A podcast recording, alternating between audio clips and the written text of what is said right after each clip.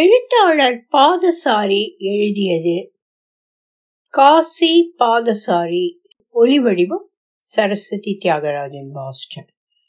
போன வருஷம் இதே மாதத்தில் காசி தற்கொலை செய்து கொண்டு பிழைத்து விட்டான். கல்யாணம் செய்து கொண்ட நான்காவது மாதம் சவர பிளேடால் கழுத்தை ஆழ அறுத்து கொண்டான். உறைந்த இரத்த படுக்கை மீது நினைவிழந்து கிடந்தவனை கதவை உடைத்து புகுந்து எடுத்து ஜிஹெச்சில் அட்மிட் செய்தார்கள். ஊரில் நான்கு பேர் மறைலூஸ் என்று கருதும் காசியை பற்றி எனக்கு அப்படி நினைக்க முடியவில்லை. எல்லோரையும் போல தனக்கும் இந்த நான்கு பேருக்கும் இடையிலான ஷார்க் அப்சார்பரை பழுது பார்த்து சரியாக வைத்துக் கொள்ளாமல் இவர்கள் உறவென்று மெச்சுகிற பாதையின் குண்டு குழிகளில் அடிபட்டு கொண்டிருக்கிறான் என்றுதான் சொல்ல தோன்றுகிறது. நேற்று காசியிடமிருந்து கடிதம். காசுதான் சுதந்திரம், காசுதான் சுதந்திரம், காசுதான் சுதந்திரம் என்று ஸ்ரீ ராமஜெயம் மாதிரி இங்கிலாந்து முழுக்க எழுதியிருக்கிறான். ஆறு மாதங்களுக்கு முன்பு கோயம்புத்தூர் போன போது ஒரு டீ கடை வாசலில் காசியை எதேச்சையாக சந்தித்தேன். உணர்ச்சி முண்ட கைகளை பற்றி கொண்டான். தன்னோடு அதிக நேரம் இருக்க வேண்டும் என்று கெஞ்சினான். என் அப்பாவுக்கு அடுத்த நாள் வருஷாந்திரம். இரவுக்குள் மலை கிராமம் என் தோட்டம் போய் சேர வேண்டி இருந்தது. சொன்னேன், வாடினான். சரி என்று பார்க் பக்கம் போனோம். எனக்கு வேலை ஏதும் கிடைக்காமல் இந்த காலத்தில் யாராவது என்னை பார்த்து இப்ப என்ன பண்றீங்க என்று கேட்டால் சங்கடத்தில் கூசி போய் சமாளிப்பாக எதையாவது சொல்வேன். அந்த வேதனை தனிரகம். காசியிடம் அதே கேள்வியை பூடகமாக விட்டேன். அப்புறம் இப்ப ஒரு நண்பனோட சேர்ந்து மருந்து மொத்த வியாபாரம் சின்னதா பண்றோம். அப்பா கிட்ட இனி வீட்டு பத்திரம் தான் பாக்கி. தரேனார். அதை வச்சு பேங்க்ல லோன் முயற்சி கிடைச்சா இது ஒரு மாதிரியா தொடரும். கேட் பூட்டி இருந்ததை பார்க்கில் சுவரட்டி குதித்து உள்ளே போனோம். மறைவான புல்வெளி தேடி உட்காரும் போது ஞாபகம் தட்டியது. சிகரெட் வாங்கவில்லை இருக்கு என தன் ஜோல்னா பையிலிருந்து சிகரெட் தீப்பெட்டி எடுத்து புல் மீது வைத்தான். வியாபார உலகம் ரொம்ப கஷ்டப்படுத்துது. நிறைய கேவலமான அனுபவங்கள். மறைமுக வரி மாதிரி மருந்து வியாபாரத்தில் மறைமுக பங்குதாரங்களாய் இருக்காங்க டாக்டர்ஸ். எப்படின்னா, ஒரு டானிக் பாட்டில் பிரிஸ்கிரிப்ஷன் எழுத வைக்க ஒரு டாக்டருக்கு மூணு ரூபாய் லஞ்சம் தரணும். நூறு பாட்டில் டானிக் விற்க மாசம் முந்நூறு ரூபாய் லஞ்சம். இது இல்லாம பெரிய கம்பெனி மருந்துக்குன்னா கம்பெனியே நேரடியா அன்பளிப்பு.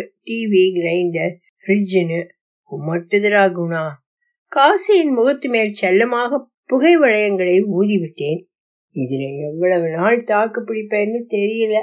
பழையபடி தாண்டா இருக்கு குணா. அடுத்த வினாடி மேலே எடுத்த காலூன முடியல. காசி ஒரு சிகரெட்டை பற்ற வைத்து கொண்டான். அவனது ஜோல்னா பை மீது சொத்தன வெள்ளையும் பழுப்பும் கலந்த எச்சம் தெரிந்தது.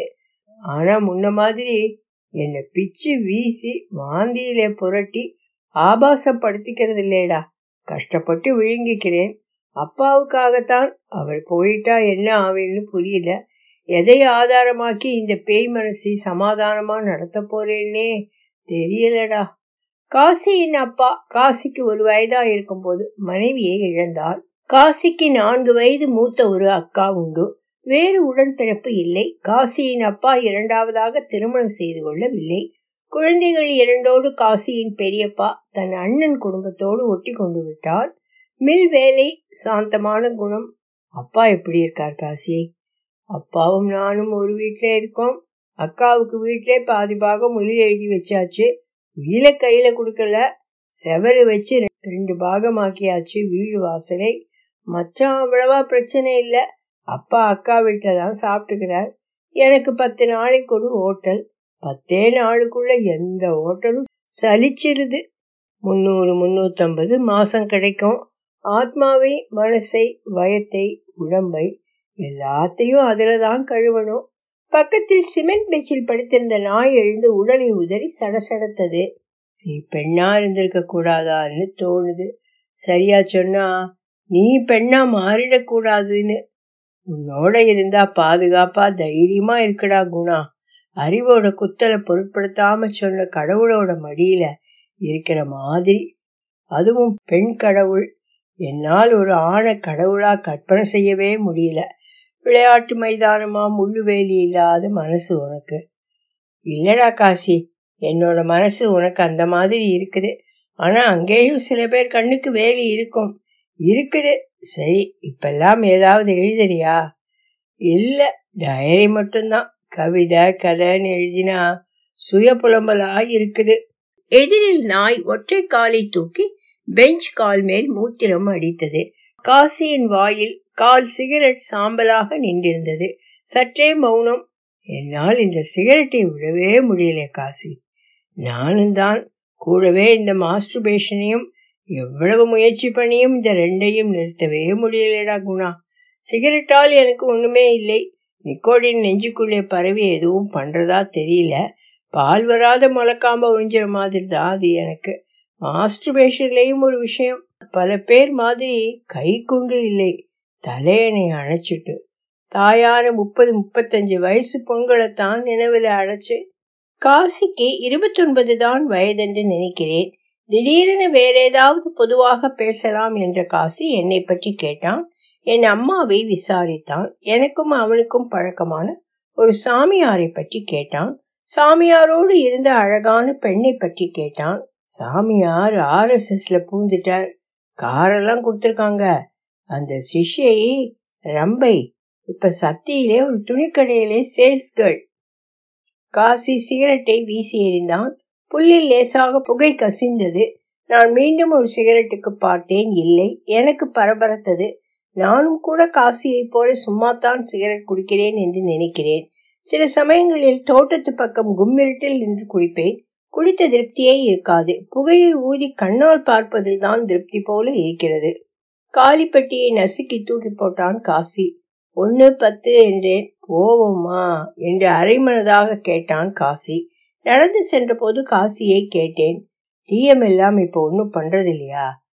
எதையும் தொடர்ந்து செய்ய முடியல. காப்பி கரண்டியாலே வாழ்க்கையை அளந்து பார்த்ததா எலியட் சொல்லுவான். அதை எடுத்து அளக்கன்னே எனக்கு முடிவுக்கு வர முடியல. காப்பியா டீயா என்று கேட்கும்போது வெடுக்கென்று ஒரு விருப்பத்தை சொல்ல முடியாதவன் காசி. ஆனால் சாவை எடுத்து அளந்து பார்த்திருக்கிறான். சுவரொட்டி குதித்தோம். தூங்கின திருப்தியே இருக்கிறது இல்ல. ஓயாம கனவுகள். பகல்ல யோசனை யோசனைகள். எனக்குள்ளே நான் ஓயாம நடமாடிட்டு இருக்கிற மாதிரி. சில சமயம் எனக்குள்ளே இருக்கிற நான் தான் நிஜம், இந்த வெளியிலே நான் சூட்சமம்னு பயமா தோணுதுதா. நியூஸ் பேப்பர் எல்லாம் ஒன்றும் படிக்கிறது இல்லையா காசி? எப்போவாவது படிப்பேன். செய்தி படமாகத்தான் எல்லாம் எனக்குள்ள மிச்சமாகுது. பிடிப்பே இல்லை. வெத்து வழக்கையோ உரலுமா மனசும் புத்தியோ அடிச்சிட்டு கிடக்கு. பொது நூலகம் தாண்டி தார் சாலையை நெருங்கினோம். குணா, நீ இங்க வந்தா வராம போகாதே. வீட்டுக்கு வா. என்னோட கல்யாண மேட்டர்ல இன்னும் நீ கில்ட்டியா ஃபீல் பண்றதா தன்ராஜ் சொன்னான் என்று கைகளை பிடித்து கொண்டான் காசி. எனக்கு தெரிந்த காசி எட்டு வருஷங்களாக அப்படியே தான் இருக்கிறான். கர்ப்பம் விட்டு வெளியேறிய பின் அவனுடைய நினைவு பாதையில் முதலடி பற்றி ஒரு முறை காசி சொன்னான். அவன் அம்மா இருந்து ஆறாவது மாதமோ வெயிலில் கற்றாழை அடர்ந்து சூழ்ந்த ஒரு வறட்டு இட்டை வழியே பாட்டியின் இடுப்பில் கதறி கொண்டு வருகிறான் காசி. அவனது பெரியப்பா வீட்டு வாசலில் கொண்டு வந்து இறக்கிவிட்டு திரும்பி பார்க்காமல் போகிறாள் ஒரு வெள்ளை சேலை கிழவி. அது காசியின் அம்மாவை பெற்ற அம்மா. மாமன்மாரின் பகல் தூக்கத்தை கலைத்த குழந்தை அழுதாள். யாரால் சகிக்க முடியும்? காலேஜ் பருவத்தில் தான் காசி எனக்கு நட்பானான். ஹிப்போக்ரசியை அம்பலப்படுத்தி மனிதர்களை எங்களை பரிகசித்துக் கொண்டு கில்லாடிகளாக உணர்ந்து குதூகலித்து தெரிந்த எங்கள் நட்பு புத்தகங்கள் மூலம் பலப்பட்டது. வித்தியாசமானவர்களாக மாற்றி மாற்றி மெச்சிக்கொண்டு நடந்தோம். ஆதவரை ரசித்து படித்தோம். புவியரசுவை நேரில் சந்தித்தோம். காசிதான் கூட்டி போனான். மெல்ல மெல்ல ஜானகிராமன், லாசாரா, பிச்சமூர்த்தி, அசோகமித்திரன், சுந்தர ராமசாமி என்று ஈடுபாடு கொண்டோம். மௌனி புரியாத போதும் பயங்கரம் என்ற பாவனை பூண்டு பாராட்டினோம். இடையில் நான் படிப்பதில் ஏனோ தேங்கி போனேன். பெண் வேட்கை பட்ட பின்பு விவேகானந்தர், பித்துக்குள் முருகதாஸ், ரஜினீஷ் என்று கலவையாக ஜல்லி கலக்க ஆரம்பித்து விட்டேன். இப்போது ஜே கேவை அடிக்கடி பிடிக்கிறேன். அரசாங்க வேலை கிடைத்து கடலூர் போன பின் தான் காசியின் நெருக்கத்தை இழந்து விட்டேன். ஆவேசமாக பாய்ந்து அரை கிணறு தாண்டும் சுபாவம், சிறுவயதிலிருந்தே காசிக்கு இருந்ததாக தெரியவில்லை. அவனுடைய பள்ளி வாழ்க்கையை பற்றி அதிகம் அவன் சொன்னதில்லை. நான்காம் வகுப்பு படிக்கும்போது காதலில் தோல்வி என்றும், ஹைஸ்கூலில் பிரேயரின் போது காலையில் கனிகள் அல்லது ஐசக் நியூட்டன் பற்றி கட்டுரை படித்து ஸ்கூலையே அறுப்பான் என்றும் ஏதோ சொல்லி இருக்கிறான். எஸ்எஸ்எல்சியில் மிக அதிக மார்க்குகள் வாங்கினான் என்பது எனக்கு தெரியும். எழுபத்தி ஆறில் காலேஜ் விட்டு வெளியே வந்தான். இரண்டு பேப்பர்கள் ஃபெயில். அப்புறம் அதை எழுதவே இல்லை. கொஞ்ச நாட்கள் தபால் மூலம் தமிழ் வழி ஹிந்தி படித்தான், விட்டான். கொஞ்ச நாட்கள் தாய்மொழி அபிமானத்தில் தெலுங்கு. தெலுங்கு வாத்தியார் வீட்டு பெண் தினமும் காப்பியில் கொஞ்சம் காதல் கலக்கி கொடுத்தாள். இந்த காலத்தில் தான் வீட்டு பக்கமாய் இருந்த ஒரு இன்ஜினியரிங் கம்பெனியில் டைம் கீப்பராக வேலை பார்த்தான். அவன் ஓரிடத்தில் தொடர்ந்து ஒரு வருஷம் பார்த்த வேலை. பூப்பந்து விளையாட விளையாட்டில் சுமாரான வீரன் காசி. காலேஜ் நாட்களில் அவன் ஈடுபட்டிருந்த இரண்டு விஷயங்கள் கவிதையும் விளையாட்டும் தான். என்டிசி மில் ஒன்றில் விளையாட்டு தகுதியின் பேரில் வேலை கிடைத்தது. இந்த வேலைதான். இதிலிருந்துதான் காசி புறப்பட்டான். என்டிசி மில் வேலை ஆறே மாதம்தான். மனக்குமட்டல், மனநலத்திற்கு சிகிச்சை. அப்போது நான் கடலூரில் அரசு ஊழியன். திருநள்ளாறு போய் மொட்டை அடிக்கிறேன் பேர்வழி என்று அப்பாவிடம் பணம் பறித்து கொண்டு வந்தான் காசி. இரண்டு நாட்கள் என்னோடு உற்சாகமாக இருந்தான். நிஜமாகவே திருநள்ளாற்றின் மீது நம்பிக்கை கொண்டிருப்பானோ என்று நினைத்தேன். ஒரு நாள் போய் மொட்டை போட்டுவிட்டு மத்தியானம் காரைக்கால் வந்து ஒரு லாட்ஜில் பேர் எடுத்துவிட்டு தூங்கினோம். சாயங்காலம் காற்றாட வெளியே நடந்த போது ஒரு திடுக்கிடும் உண்மையை கக்கினான் காசி. உண்மையிலே நான் ஒரு பாவி, கயவண்டா குணா. அன்பான அப்பாவை ஏமாத்திக்கிட்டு இருக்கேன். எனக்கு ஒரு பிரச்சனையும் இல்லை. டாக்டர்களையே ஏமாத்தி நடிக்கிறேன். எனக்கு வேலைக்கு போக பயமா இருக்குடா. ஃபியர் ஆஃப் ரெஸ்பான்சிபிலிட்டி அண்ட் ஃப்ரீடம்டா. எட்டு எந்த புஸ்தகத்துல படிச்சே இந்த இங்கிலீஷ் வரியை? பொறுப்பு பத்தின பேடித்தனம் சரி, அது என்னடா சுதந்திரம் பத்தின பயம்? சுதந்திரத்தையே தப்பா புரிஞ்சுக்கே நீ. மேதாவிங்கிற பிம்பத்தை வளர்த்து வச்சுக்கிட்டு பிம்பத்தோட கர்வத்துக்கு பங்கமா இருக்குதோ வேலை செய்யற இடம். நீ முட்டாள். இல்லடா குணா, எனக்கு வந்த ஜாப் ஒத்து வரலடா. எந்த ஜாபுமே ஒத்து வராது. என்னால கடிகார மிரட்டலை சகிக்க முடியல. தினம் தினம் தினம் ஒரே நேரத்துல அத அத செய்யறது, செயற்கையா டான்னு ஒரே நேரத்துக்கு எந்திரிக்கிறது, செயற்கையா தினமும் ஒரே நேரத்தை பிடிச்சிட்டு வெளிக்கு உட்கார்றது, கன் டயத்துக்கு குளியல், கட்டுப்பாடான தினம் தினம் தினம் தினங்கள் எனக்கு சலிக்குதுடா. வெறுத்து குமட்டி இதுக்கு மேல பொறுப்புன்னா பயம் வேற, அதிகாரி உரட்டல், ஓவர் டைம். அப்பா படுபாவி, எனக்கு உள்ளூர சத்தியமான ஆசை என்ன தெரியுமா? சொல்லு. எங்காவது காட்டுக்குள்ள மலை பக்கம் ஓடி போயிடணும். போய் ஆதிவாசிகளோட ஆதிவாசி ஆகணும். முட்டாள், ஆதிவாசி கூட்டத்தை மட்டும் பொறுப்பு சுதந்திரம் பத்தின பயம் இருக்காதுங்கறியா? அங்கேயும் தாளம் இருக்குதுடா, கட்டுப்பாடு இருக்குது. காசி பதில் பேசவில்லை. நான் எதிர்பார்க்கவே இல்லை. திடீரென சட்டையை கழட்டினான். இழுப்பில் லுங்கியை இழுத்து நழுவ விட்டான். ஜட்டி போட்டிருக்கவில்லை. படுபாவியின் வலது தோள்பட்டை விரைத்து பலகை மாதிரி இருந்தது. தள்ளவே முடியவில்லை. கணம் லுங்கியை பலவந்தமாக சுற்றி மெல்ல அணைத்தபடி தள்ளி கொண்டு போனேன். பெட்டிக்கடையில் சோடா வாங்கி முகத்தில் தெளித்தேன். கொஞ்சம் வாயில் புகட்டி லாட்ஜுக்கு கூட்டி போனேன். இரவு பதினோரு மணிக்கு விழித்து கொண்டான். இரவு உணவு சாப்பிடவில்லை. நான் கலவரப்பட்டு வருத்தமாக உட்கார்ந்திருந்தவன் அருகே போனேன். மொட்டை தலை சொட்டை இல்லாமல் வியர்த்திருந்தது. தோளை தொட்டு பரிவாக கட்டிலோரம் உட்கார்ந்தேன். எழுந்து உட்கார்ந்தான். இழுப்பில் லுங்கி இருந்தது, இருக்காமல் முகம் உப்பி இருந்தது. பசிக்கிறதா என அவன் கைகளை மெல்ல பிடித்து விட்டதுதான். எதிர்பார்க்கவில்லை. மூக்கும் கோண அப்படி ஒரு அழுகை, பெருங்குரல் எடுத்து முகம் விம்ம. எனக்கு எரிச்சலாகவும் பயமாகவும் துயரமாகவும் ஆகிவிட்டது.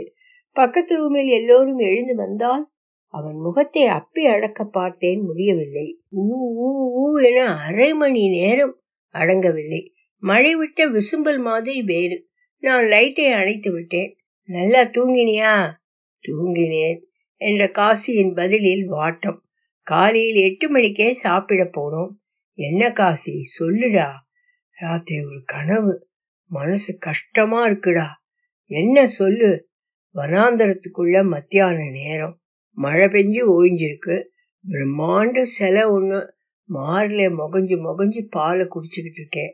திடீர்னு என்னன்னா புனர்ரா மாதிரி முகம் சரியா தெரியல. விழித்த போது அந்த கனவு முகம் மனசை கஷ்டப்படுத்துச்சு. ஏதாவது சினிமா போலாமா என்று பேச்சை மாற்றினேன். காசிக்கு கல்யாணம் என்று ஒன்று நடந்ததற்கு காரணம், முக்கிய காரணம், முதற் காரணம் பெண்களுடன் காசியின் அனுபவம் ஒன்றை கூட அவன் என்னிடம் ஒழித்ததில்லை. பியூசி படிக்கும் போது பக்கத்து தெருவில் பெட்டி கடைக்காரரின் பெண்ணுடன் காதல். பதினேழு வயது பெண், காசியின் அன்றைய பாஷையில் தேவதை. உணவாக பெட்டிக்கடை பொறி வேர்க்கடையே அதிக நாட்கள் தின்று வளர்ந்த அந்த தேவதைக்கு திடீரென மஞ்சள் காமாலை, ஒரு நாள் சாம்பல். காசி இந்த தேவதையின் பெயர் சேர்த்து புனை பெயர் வைத்துக் கொண்டு கண்ணாமூச்சு என்றொரு குட்டி கவிதை தொகுப்பை பின்னாளில் ஒன்றுவிட்ட அண்ணன் அச்சகத்தில் வேலை பார்த்த போது வெளியிட்டான். வேலை என்றால் தொகுப்பு அச்சடித்து முடியும் வரை வேலை. காலேஜ் முதல் வருட நாட்களில் கவிதையுடன் இரண்டு குட்டி காதல்கள். ஒரு பெண் மூவார சிகை, கெமிஸ்ட்ரி படிப்பு, எதிர்வீடு, துணைப்பாடம் கணக்கு. சாக்கில் காசி அடிக்கடி மூவார சிகையிடம் போனான். ஒரு முற்பகல் குளிக்கும் போது சுவரட்டி விட்டு விரகதாபத்தில் பெயர் சொல்லி கத்திவிட்டான். முகத்திலேயே விழிக்க வேண்டாம் என்று கதவை அழைத்து கொண்டு விட்டது அல்லி. இன்னொரு பெண் வலிய வந்து இவன் நெஞ்சில் சாய்ந்தாள். வேலையில்லா பட்டதாரி பெண், வேலை கிடைத்து பொள்ளாச்சி போய்விட்டாள். வேலை கிடைத்து பொள்ளாச்சி போய்விட்டாள். சந்திப்பே இல்லை, கடிதங்களுக்கு பதில் இல்லை. காசி என்டிசிமில் வேலையை தொலைத்துவிட்டு ஊர் சுற்றி கொண்டிருந்த காலத்தில் அப்பா ஜேபியில் பத்து ரூபாய் திருடி கொண்டு ஒரு நாள் பொள்ளாச்சிக்கு பஸ் ஏறினான். இரண்டு ரோல்டு கோல்டு காதுரிங்குகளை வாங்கி கொண்டு போய் சாயங்காலம் போஸ்ட் ஆபீஸ் வாசலில் அவளை சந்தித்தான். அவள் முகம் கொடுக்கவில்லை. ரிங்குகளை நீட்டினான். என்னை பார்க்க வராதே, எங்க அண்ணாவுக்கு லெட்டர் எழுதுவேன், வேறு வேலை இல்லை உனக்கு, மென்டல். காது அலங்கரிப்புகளை சாக்கடையில் விசிறி விட்டு எச்சில் விழுங்கியபடி கூசி நடந்தான் காசி. இன்னொரு காதல் இரண்டு வீட்டிலும் அம்பலமாகிவிட்டது. காசியின் பிடிவாதத்தால் காசியின் அப்பா பெண் கேட்டு போனார். வேலை ஏதும் பார்க்கட்டும், யோசிக்கலாம் என்று சொல்லி அனுப்பினார்கள். காசி வேண்டா வெறுப்பாக வேலை தேடினான். கல்யாணத்துக்கு எதுவுமே செலவு வேண்டாம், அந்த பணத்தில் ஏதாவது தொழில் செய்கிறேன் என்று கெஞ்சி பார்த்தான். காசியை பற்றி எல்லாம் தெரிந்திருந்தும் அந்த பெண் அடம் பிடித்தாள்.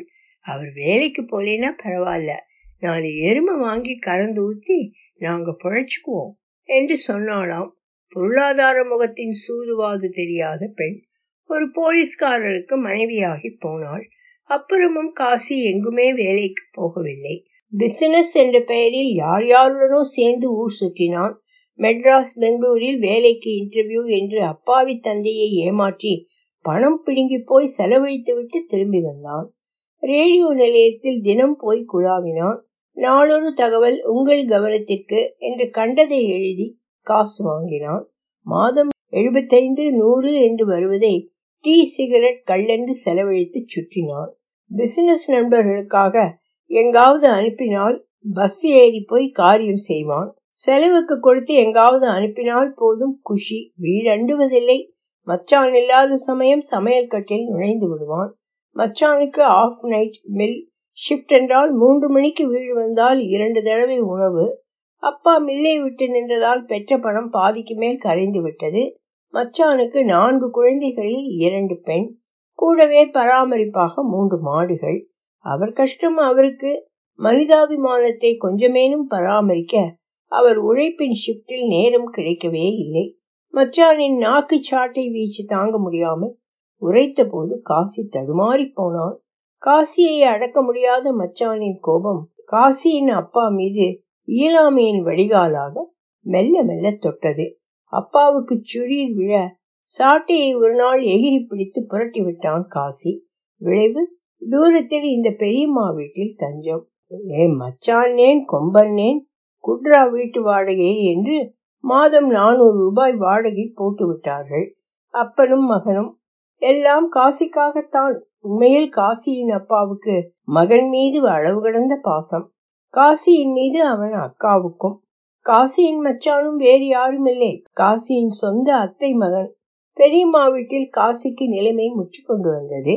மனநோயாளி போல் நடித்து திரிந்த காசிக்கு மெய்யாகவே லேசாக மனநோய் தாக்கியது என்றுதான் நினைக்கிறேன். ஒரு பைத்தியக்காரனுக்கும் எனக்கும் என்ன சின்ன வித்தியாசம் என்றால், நான் பைத்தியமில்லை, அவ்வளவுதான் என்று யாரோ ஒரு மேலை பெயர் சொன்னதாக சொல்லி தெரிந்த காசியின் சுய எழலையும் கடந்து மெல்லவே மன ஆரோக்கியம் குறைந்தது. ஆனாலும் அங்கே வீட்டில் இருந்த காலத்தில் நிறைய படித்தான் என்று தெரிகிறது. எனக்கு புரியாத கவிதைகள் நிறைய எழுதினான். நான் பதிலே போடவில்லை. ஒரு வினாடி கூட கால் ஊன்ற முடியாமல் கொந்தளித்தான் காசி. தன் உடம்புக்குள்ளேயே பொறியில் சிக்கிய ஒரு எலியாகிவிட்டது அவன் மனது. ஒரு முட்டாள் மனநல வைத்தியர் நானூறு ரூபாய் காசுக்காக நான்கு தரம் ஷாக் ட்ரீட்மெண்ட் செய்து விட்டான். கறிவேப்பிலை கருகும் வாசனை தலைக்குள் இருந்து வினாடி தோறும் அடிப்பதாக மன பிரமையில் பரிதவித்து போனானாம் காசி. நிறைய மாத்திரைகள், மனம் அடங்கவில்லை. சணப்பித்தன் சணச்சித்தன் என்றவனானான் காசி என்றானான் காசி. பத்தடிக்குள் மூன்று திசை. இந்த மலை கிராமத்திற்கு வருகிறேன் பேர் வழி என்று நான்கு முறை பஸ் ஏறியவன் ஒரு தரம் நாற்பது கிலோமீட்டர் வந்துவிட்டு திரும்பி, இரண்டு முறை நூறு கிலோமீட்டருக்கு டிக்கெட் வந்துவிட்டு ஆறாவது கிலோமீட்டரிலேயே திரும்பி விட்டானாம். ஒரு ஜின்னிங் ஃபேக்டரியில் பஞ்சு பிரிக்க போகும் உறவுக்கார பெண்ணை கல்யாணத்திற்கு கேட்டு அப்பாவை வாதித்தான். பெண் யாரும் இல்லை, பெரியப்பாவின் பேத்தி. பெரியப்பா இறந்தவுடன் சொத்து பிரிப்பில் ஒரே அண்ணனோடு ஜென்ம பகை சேர்ந்து விட்டதால் உறவற்று போன காசிக்கு ஒன்று விட்ட அக்காவின் பெண். பெரியம்மாவுக்கு இந்த ஏற்பாட்டில் ரகசிய சம்மதம். காரணங்களில் சொத்தும் ஒன்றாக இருக்கக்கூடும், தெரியவில்லை. அப்பாவும் யாரையோ பார்த்து கேட்டுவிட்டார். பெண் கேட்க என்ன தைரியம் என்று அப்பன் குளிகாரன் தூது வரை ஏசி அனுப்பினானாம். ஏதோ ஒரு பொண்ணுப்பா, கல்யாணம் ஆனா எனக்கு எல்லாம் சரியாயிடும். இங்க சொந்தக்காரங்க வீட்டுல எத்தனை நாளுக்கு எண்ணி பார்த்தா பயமாயிருக்குதுப்பா என்று பச்சையாக கதை இருக்கிறான் காசி. தவித்து கொண்டே இருந்தவன் ஒரு மாலையில் தேங்காய் பருவியை கடித்து கொண்டே இரண்டு பாட்டில்கள் டிக் இருவதை காலி செய்தான். விஷயம் தெரிய பெரியம்மா அவசர அவசரமாக நாய்ப்பியை கரைத்து வாயில் ஊற்றிவிட்டாள். மீண்டும் வேறொரு மனநல டாக்டர், மாத்திரைகள். திடீரென ஒரு சாயங்காலம் இம்மலை கிராம தோட்டத்திற்கு வந்தான். உடம்பு ஊதி கருத்து ஆள் பயங்கரமாக இருந்தான். இரண்டாவது நாள் நச்சரிக்க ஆரம்பித்து விட்டான், யாராவது பொண்ணு வேண்டும் என்று. ஒரு பெண்ணோட ஒரு நாள் முழுக்க தனியா இருக்கணும், ஏற்பாடு செய் என்று பிடிவாதம். முப்பது மைல்கள் பிரயாணம் செய்து அந்த எல்லைப்புற சின்ன டவுனுக்கு சென்றால் எனக்கு தெரிந்த ஒரு பெண். அவளும் ஊரில் இல்லை. அந்த சமயத்தில் நானும் வேலையில் இல்லை. அப்பா திடீரென இறந்து விட்டதால் கடலூர் அரசு வேலையை விட்டு இங்கே தோட்டம் வந்து இரண்டு வருடங்கள் ஆகிவிட்டது. அம்மா தங்கைகளுடன் துணையாக விவசாயத்தில் இறங்கியிருந்தேன். கூட எல்ஐசி ஏஜென்ட் வேலை. ஒரு சாமியாருடன் தீவிர பழக்கமாய் இருந்தது எனக்கு. எங்கள் கிராம பக்கம் சின்ன குடிசையில் ஒன்றில் இருந்தால் சீக்கிரமே தெரிந்தது கூட அழகான ஒரு சிஷ்யை என்று. நாங்கள் சொந்த குடிசையாக ஆசிரமம் கட்ட வசூலித்தோம். விவேகானந்தரின் மறுபிறப்பு என்று சொல்லிக் கொண்ட சாமியாருக்கு நான் தான் பிரதம சிஷ்யன். கீழிறங்கி சாமியார் நகரங்களுக்கு போனார்.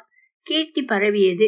இங்கிலீஷ் சாமியார் அவர் ஃபார்மர் லைஃபில் எம்பிஏ. ஒரு பழம்பெரும் திரைப்பட அதிபரின் நெருங்கிய உறவுக்காரர். மனைவி படிதாண்டி விட்டால் புருஷன் வீட்டையே தாண்டி ஆசிரமம் கட்டி கொண்டு விட்டாள். பின்னாளில் தான் எனக்கு எல்லாம் தெரிந்தது.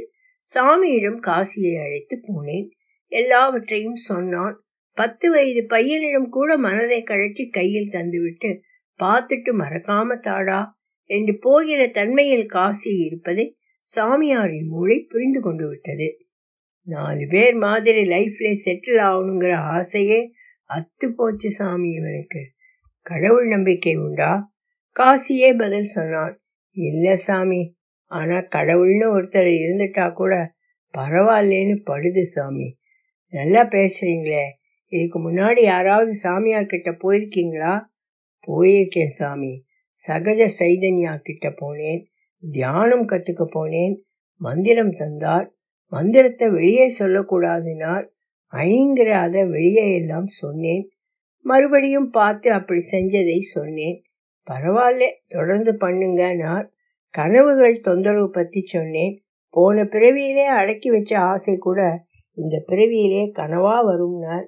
பயந்து போயிட்டேன் சாமி, அப்புறம் போகவே இல்லை. கடைசியில் சாமியார் ஒரே வரியில் காசிக்கு அருள் வாக்காக தீர்வு சொன்னார். எனக்கு அதிர்ச்சி. காசி, உனக்கு செக்ஸ் தான் பிரச்சனை, you have sex with her என்று ரம்பையை அழைத்து காட்டினார். காசி இரண்டு நாட்களாக குழம்பி முடிவெடுக்க முடியாமல் இருந்தான். முடியாது என்று ஒரு வழியாக முடிவு சொன்னான். தனக்கு தங்கை போல இருப்பதாகவும் தான் வேண்டுவது தாயான பெண் என்றும் சாமியாரிடமே உளறினான். No other go, leave him.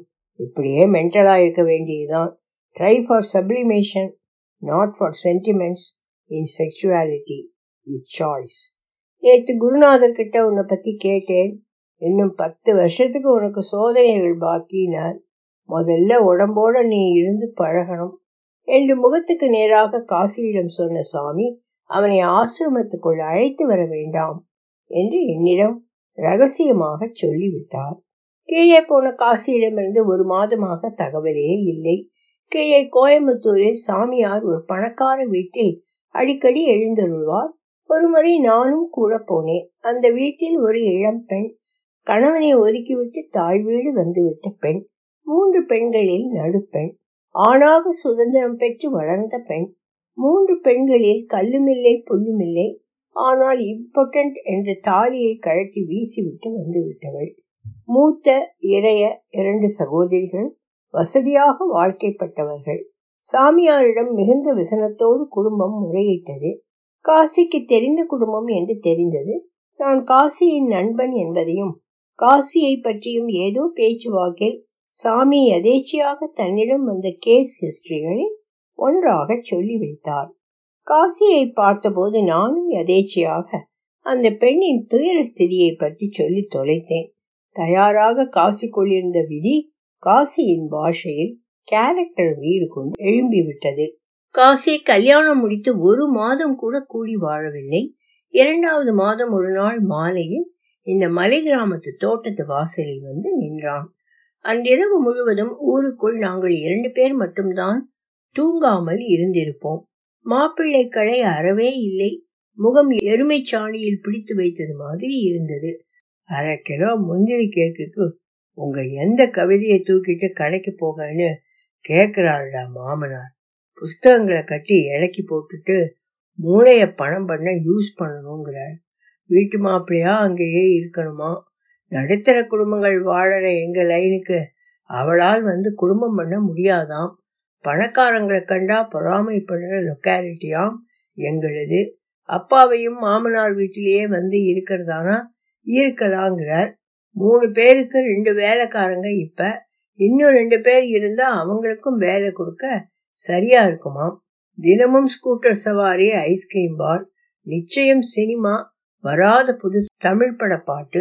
இவ்வளவுதான் அந்த பெண்ணுக்கு அன்றாட உலகம். அல்சேஷன் நாய்க்கும் தெருநாய்க்குமான வித்தியாசம் என்னால் சகிக்க முடியல. என்னோட தாய் இமேஜ் எழவெல்லாம் சனியன் வேண்டாம். ஒரு பெண்ணாவது இருந்திருக்கலாம். எண்ணி பார்த்தா ஒரு பத்து பன்னிரண்டு தரம் கூடியிருப்போம். உன்னால நம்ப முடியாதுடா குணா. முத்தம் கொடுக்க அனுமதித்ததே இல்லை. பிடிக்காமல் இருக்கும் சில பேருக்கு பரவாயில்ல, ஆனா இங்க லிப்ஸ் அழகு நடிகை மஞ்சுராவை விட ஒரு படி இறங்கிடக்கூடாதுங்கிற லட்சியம் எச்சரிக்கை. அழகு உதடுகள், ஆனால் பொய் உதடுகள். ஒத்தையா பயம், தனிமை, வினாடியை எல்லாம் சொடக்க போடுது. என்னால முடியல. மறுபடியும் பழைய கோளாறு மனசுல கிளம்பிடுச்சுடாகுனா. அப்பா கிட்ட வந்துட்டேன். அப்பா மனம் விட்டு போச்சு. இந்த புத்தகம் எல்லாம் படிக்காம இது பிரிஞ்சு என்னால இருக்க முடியாதுப்பா, என்னால அந்த வீட்டுல சமாளிக்க முடியாதுப்பா, அவங்க கௌரவத்துக்கு ஈடுகட்டி போக முடியாதுப்பா, எனக்கு பயமா இருக்குது, அங்கிருந்தா நான் தற்கொலை பண்ணிக்குவேன்ப்பா இது கதறினேண்டா. போக போக சரியா போகும், நீ ஏதாச்சும் வேலைக்கு போ முதல்ல இன்னும் அக்கா அக்கறையா சொன்னா. மூடிட்டு போ நான் அக்கா மேல எரிஞ்சு விழுந்தேன். உன்னை பார்த்துட்டு வந்தா கொஞ்சம் மனசு நிம்மதிப்படும்னு அப்பா கிட்ட சொன்னேன். மொய் வந்த பணத்துல நூறு ரூபாய் தந்து அனுப்பினாடா. ஒரு வாரம் இருந்தான். நானும் சாமியாரிடம் போவதை நிறுத்திவிட்டிருந்தேன். கொஞ்ச நாள் நிதானமாக சும்மா இருக்க சொல்லி அனுப்பிவிட்டேன். செயலுக்கான முடிவாக எதையும் யோசித்து சொல்ல முடியவில்லை. எனக்கு குற்ற உணர்வு வேறு மனதின் ஒரு மூலையில். அவனோடு சேர்ந்து பாக்கெட் பாக்கெட்டாக சிகரெட் சாம்பலே மிச்சம். கீழே போன காசியை பற்றி இரண்டு மாதங்களுக்கு தகவலே இல்லை. தன்ராஜ் எழுதித்தான் பின்னாடி விவரம் தெரிந்தது. காசி பழையபடி ஆரம்பித்து விட்டிருக்கிறான். கண்ட கண்ட தூக்க மாத்திரைகள், பாதி நடிப்பு மீதி பைத்தியம் என குர்தாவை கிழித்திருக்கிறான். ஸ்கூட்டரை வேண்டுமென்றே சுவரில் இடித்தான். மாமனார் பெயரில் உள்ள ஸ்கூட்டர். அவருக்கு கோபம் வராதா? போதை மாத்திரை அடிமை என்று செருப்பால் அடிக்க வந்தார். திடீரென ஒரு நாள் இனி நல்லபடி இருப்பேன் என்ற திடீர் கங்கணத்தில் அந்த அழகான உதடுகளுக்கு ஐஸ்கிரீம், புதுப்படம், ஸ்கூட்டர் பவனி, பட்டுச்சேலைக்கு வாக்களிப்பு என்று பூஜை போட்டான். இரவில் கழுத்துக்கு கீழே ஒரு தடவை மட்டுமே புணர்ச்சி முடித்து மாத்திரை இல்லாமலேயே நல்ல தூக்கம். விடியும் முன்பு ஐந்து மணிக்கே எழுந்து ஸ்கூட்டரை விரட்டி கொண்டு வந்து அப்பாவை எழுப்பினான். இதற்கு மொய் வந்த பழத்தில் நூறு காலி. இப்படி பூஜை நான்கைந்து முறை நடந்தது.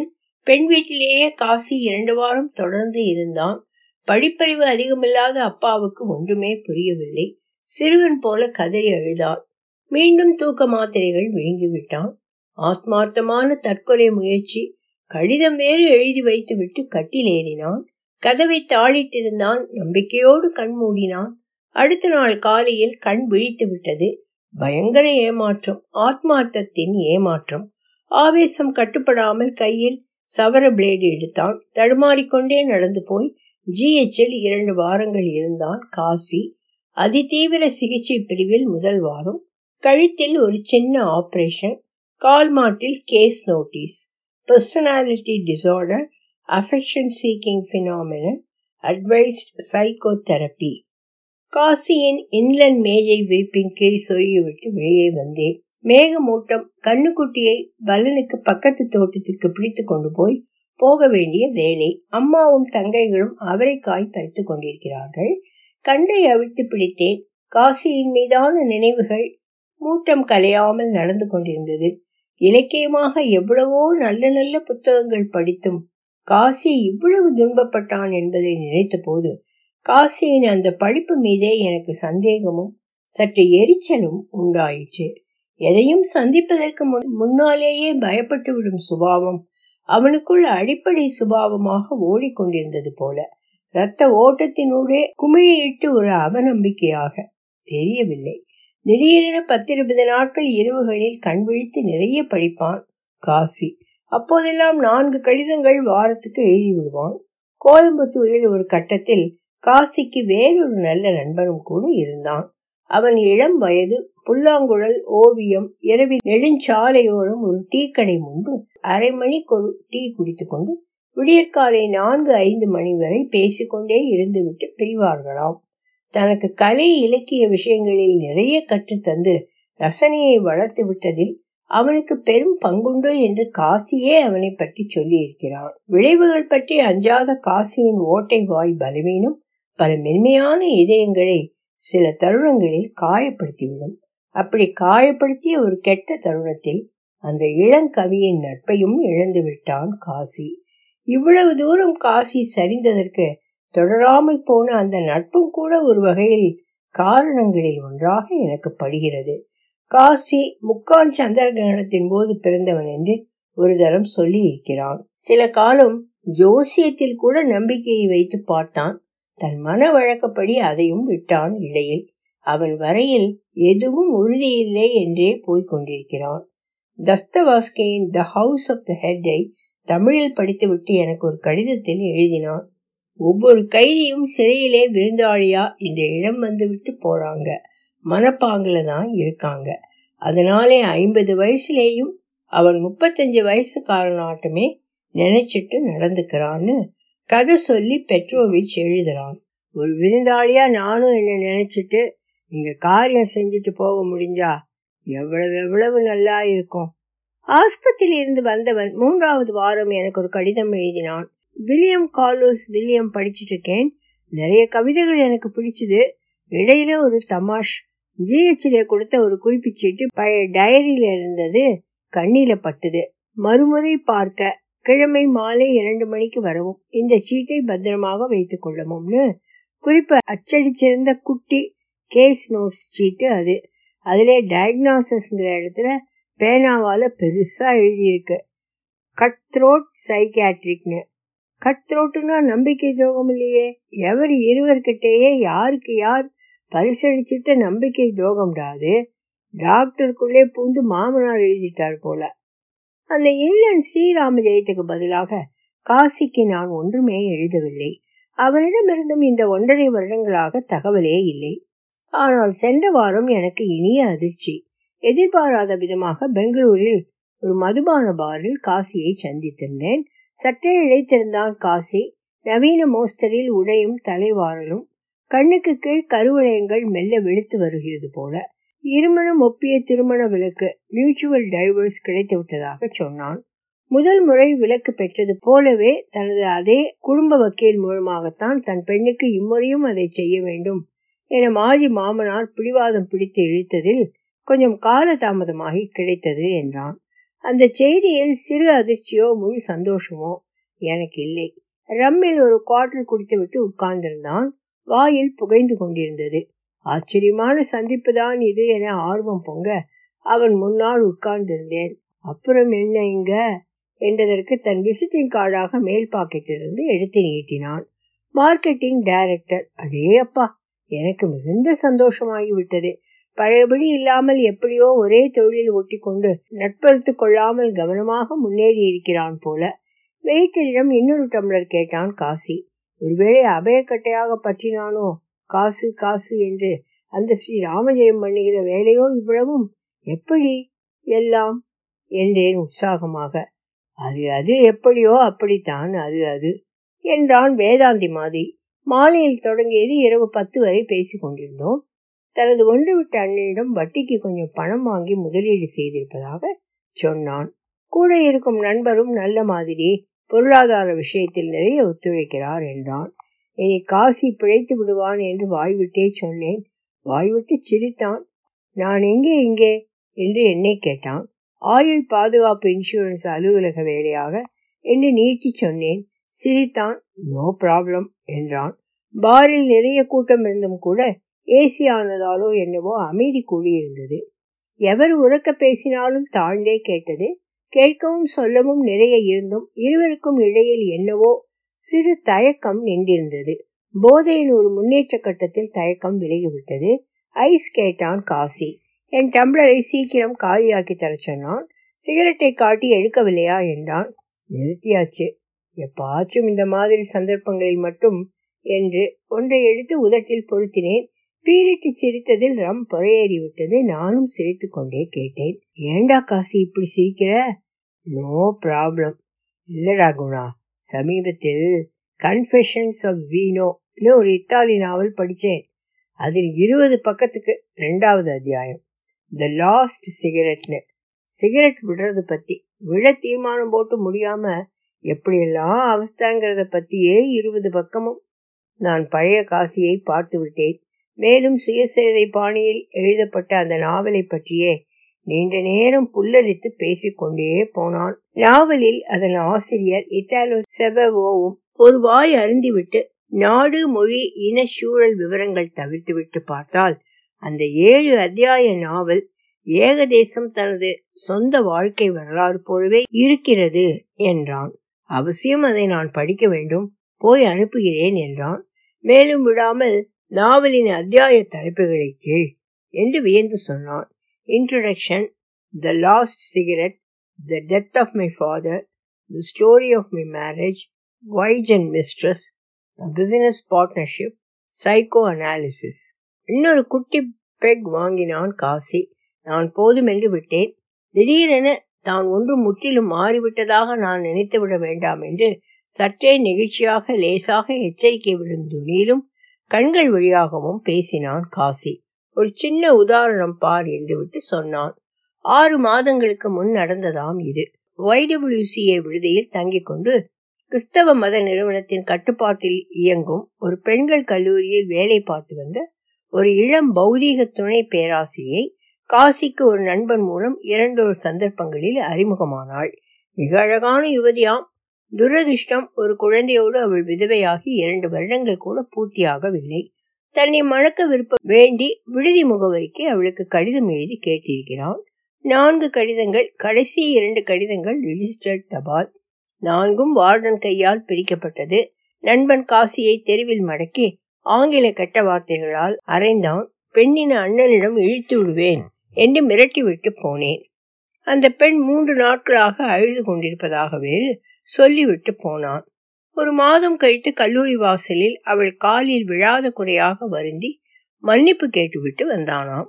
மன்னிப்பு கேட்க போனதாலும் அந்த பெண்ணை பயமுறுத்தி நினைவு தன் உடம்புக்குள் இரத்த ஓட்டத்தில் ஒரு உடையாத குமிழியாக ஓடிக்கொண்டே இருப்பதானது காவிய சோகம் என்றான். நிமிடத்தில் காவிய சோகம் பட்டுவிடும் காசியின் மனநிலை இன்னும், குறிப்பாக பெண்கள் விஷயத்தில், மாறவே இல்லை என்று நினைத்து கொண்டேன். இந்த ரொமான்டிக் பார்வை ஒரு நோய்க்கூறாகவே இன்னும் படுகிறது அவனிடம் எனக்கு. ஆனால் வேறு நிறைய விஷயங்களில் குணமாகி இருப்பது பேச்சினூடே தெரிந்தது. ஆசைப்பட்டதை அடைந்த பின்னாலும் ஒரு பள்ளம் மிச்சமாகி அதில் நலுங்குமே ஒரு சோகம். அதை அனுபவித்தால் தெரியும் ஆசையின் குணம் என்ன என்று. பின்னால் பேசும்போது எதற்கோ இப்படி சொன்னான். சமீபத்தில் திருப்பதி போய் வந்தானாம்.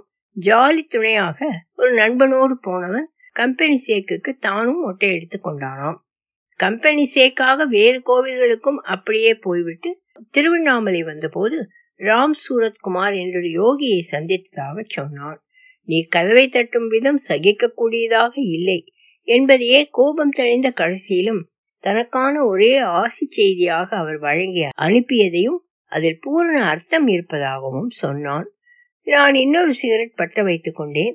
அவன் அப்பாவை பற்றி கேட்டான். நோ ப்ராப்ளம் என்றான். அடிக்கடி நோ ப்ராப்ளம் என்ற வார்த்தையே எதற்கும் பதிலாக அவன் சொல்வதை கவனித்து கொண்டே வந்தேன். கேட்டேன். சிரித்து கொண்டே நோ ப்ராப்ளம் என்றான். எனக்கு அந்த பதில் அருவறுப்பாகவும் எரிச்சலாகவும் பட்டது. காரியங்களை காரியங்களுக்காக மட்டுமே செய்வதில் ஒரு விடுதலை உணர்வும் பரபரப்பற்ற பேரார்வமும் இருப்பதை கண்டுகொண்டு விட்டதால் எந்த காரியமுமே தனக்கு பேரானந்தமாக இருக்கிறது என்றான். நான் ஒரு நிமிடம் பேசவில்லை. சொல்லும் பொழுது அவனுக்கு நாக்குலாகவும் கொஞ்சம் இழந்து எழும்புவதில் சிரமப்பட்டதை பார்த்திருக்கிறேன். என் நான்கு தங்கைகளுக்கும் காரியம் செய்து முடிப்பதற்குள் பட்ட கஷ்ட அனுபவங்கள் எனக்குள் ஒற்றை எண்ணமாக மின்னலின் ஒரு கீற்றாக உருக்கொண்டு அரைந்தது. ஈயை துரத்தும் பள்ளியாக அது வேகமாக ஓடியதில் பள்ளியின் வாலிருந்து நினைவில் இடறி விழுந்தது. என்ன யோசனை என்றான். நோ ப்ராப்ளம் என்றேன் சிரித்து கொண்டே. திடீரென்று உறக்க அவன் நூறு கொசுவர்த்தி சுருளை கொடுத்து இரண்டு இரண்டாக ஒட்டி இருப்பதை ஒன்று ஒன்றாக தனித்தனியாக பிரித்து வைக்க சொன்னால் என்னால் பொறுமையாக செய்ய முடியுமா என்று கேட்டான். மறு நிமிஷமும் நான் பேசாதிருந்தேன். முகம் தொட்டு என்ன என்றான். கூலி எவ்வளவு என்றேன். எழுந்து என் முன் மண்டையில் எடுத்து சிரித்தான். ஓயவில்லை. இருட்டி விட்டது வெளியே. ஏசியிலும் நன்றாக வியர்த்து விட்டது காசிக்கு.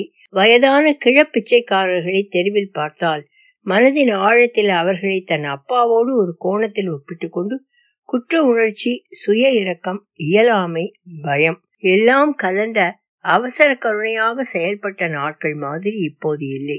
அவர்களை அவர்களாகவே பார்த்து அவர்களுக்காக பார்க்க முடிகிறதென்றும் அவர்களை போன்ற இன்னும் பலரின் ஸ்திதியை மாற்றிவிட சமூக தளத்தில் காரியமாற்ற முனைந்திருக்கும் சில நல்ல மனங்களுடன் தான் பழகி கொண்டிருப்பதாக சொன்னான். மனமாக இதை சுருக்கி விடுவதை அவர்களே ஒத்துக்கொள்ள மாட்டார்கள். எனினும் தன் மனதில் பட்டது இவ்வளவுதான் என்று எனக்கு புரியாமல் ஏதோ சொல்லிக் கொண்டு போனான். மேலும் எனக்கு இமைகளில் கனம் சுருட்டி உணர்ந்தேன். வெளியில் போனால் நன்றாக இருக்கும் என்று பட்டது. காசி மேலும் ஒரு சிகரெட்டை புது பாக்கெட் கிழித்து எடுத்தான். ஆனாலும் தனக்கு கல்யாண ஆசை இம்சிக்கிறது இன்னும் என்றான் திடீரென்று. தனிமை, துவைத்தல், ஹோட்டல் இவைகளையும் திருமணத்திற்கான சாக்குகளில் ஒன்றாக வைத்து யோசிப்பதில் தவறுண்டா என்று என்னிடம் ஒரு சிறுவன் போல கேட்டான். பைத்தியக்காரன். பெய்த பெருமழை விட்ட சில மாலை நேரங்களாக சில நாட்கள் கழிவதிலிருந்து தன் வாழ்க்கைக்கு ஊட்டம் சேகரித்துக் கொள்வதாக கூறினான். சில சமயம் தேசிய நெடுஞ்சாலையில் பஸ்ஸில் தொலைதூரம் உட்கார்ந்து கொண்டு போகும்போது பஸ்ஸின் ரீதி கூட்டும் ஓட்ட வேகத்தின் சங்கீத சரடில் இணைந்து விடும்போது வாழ்க்கையை ஒரு அற்புத பரிசாக உணர்வதாகவும் சொன்னான். எனக்கு கேட்க உற்சாகமாகிவிட்டது. பேச்சை நிறுத்திவிட்டு ஃப்ரைடு ரைஸ் சாப்பிடுவோமா என்று ஆர்வமாக கேட்டான். எனக்கு அவன் கேட்ட விதம் மிகவும் பிடித்திருந்தது. எனக்கு ஃப்ரைடு ரைஸ் பிடிக்காவிட்டாலும் எவ்வளவோ தான் நிதானப்பட்டிருந்தாலும் சில சமயம் எல்லாம் கொட்டி விழுகிறது என்றான். தனி அறையில் பின்னிரவில் மௌனத்தில் தனக்கு பிடித்த கவிஞனை படித்துக் கொண்டிருக்கும் போது வாசலில் கட்டிலிருந்து அப்பா அவருக்கான ஏதோ ஒரு துணி சேர்த்து உரத்து கொட்டாவி விட்டால் தாங்க முடியவில்லை. எழுந்து போய் அந்த வாயை அடைத்து அமுக்கி விடலாம் போல் இருக்கிறது. ஒரு கொட்டாவி அந்த மாதிரி வந்தால் போதும். அந்த பின்னிரவே தனக்கு பாழ் என்று சொன்னபோது சற்றே சோர்வாகி விட்டான்.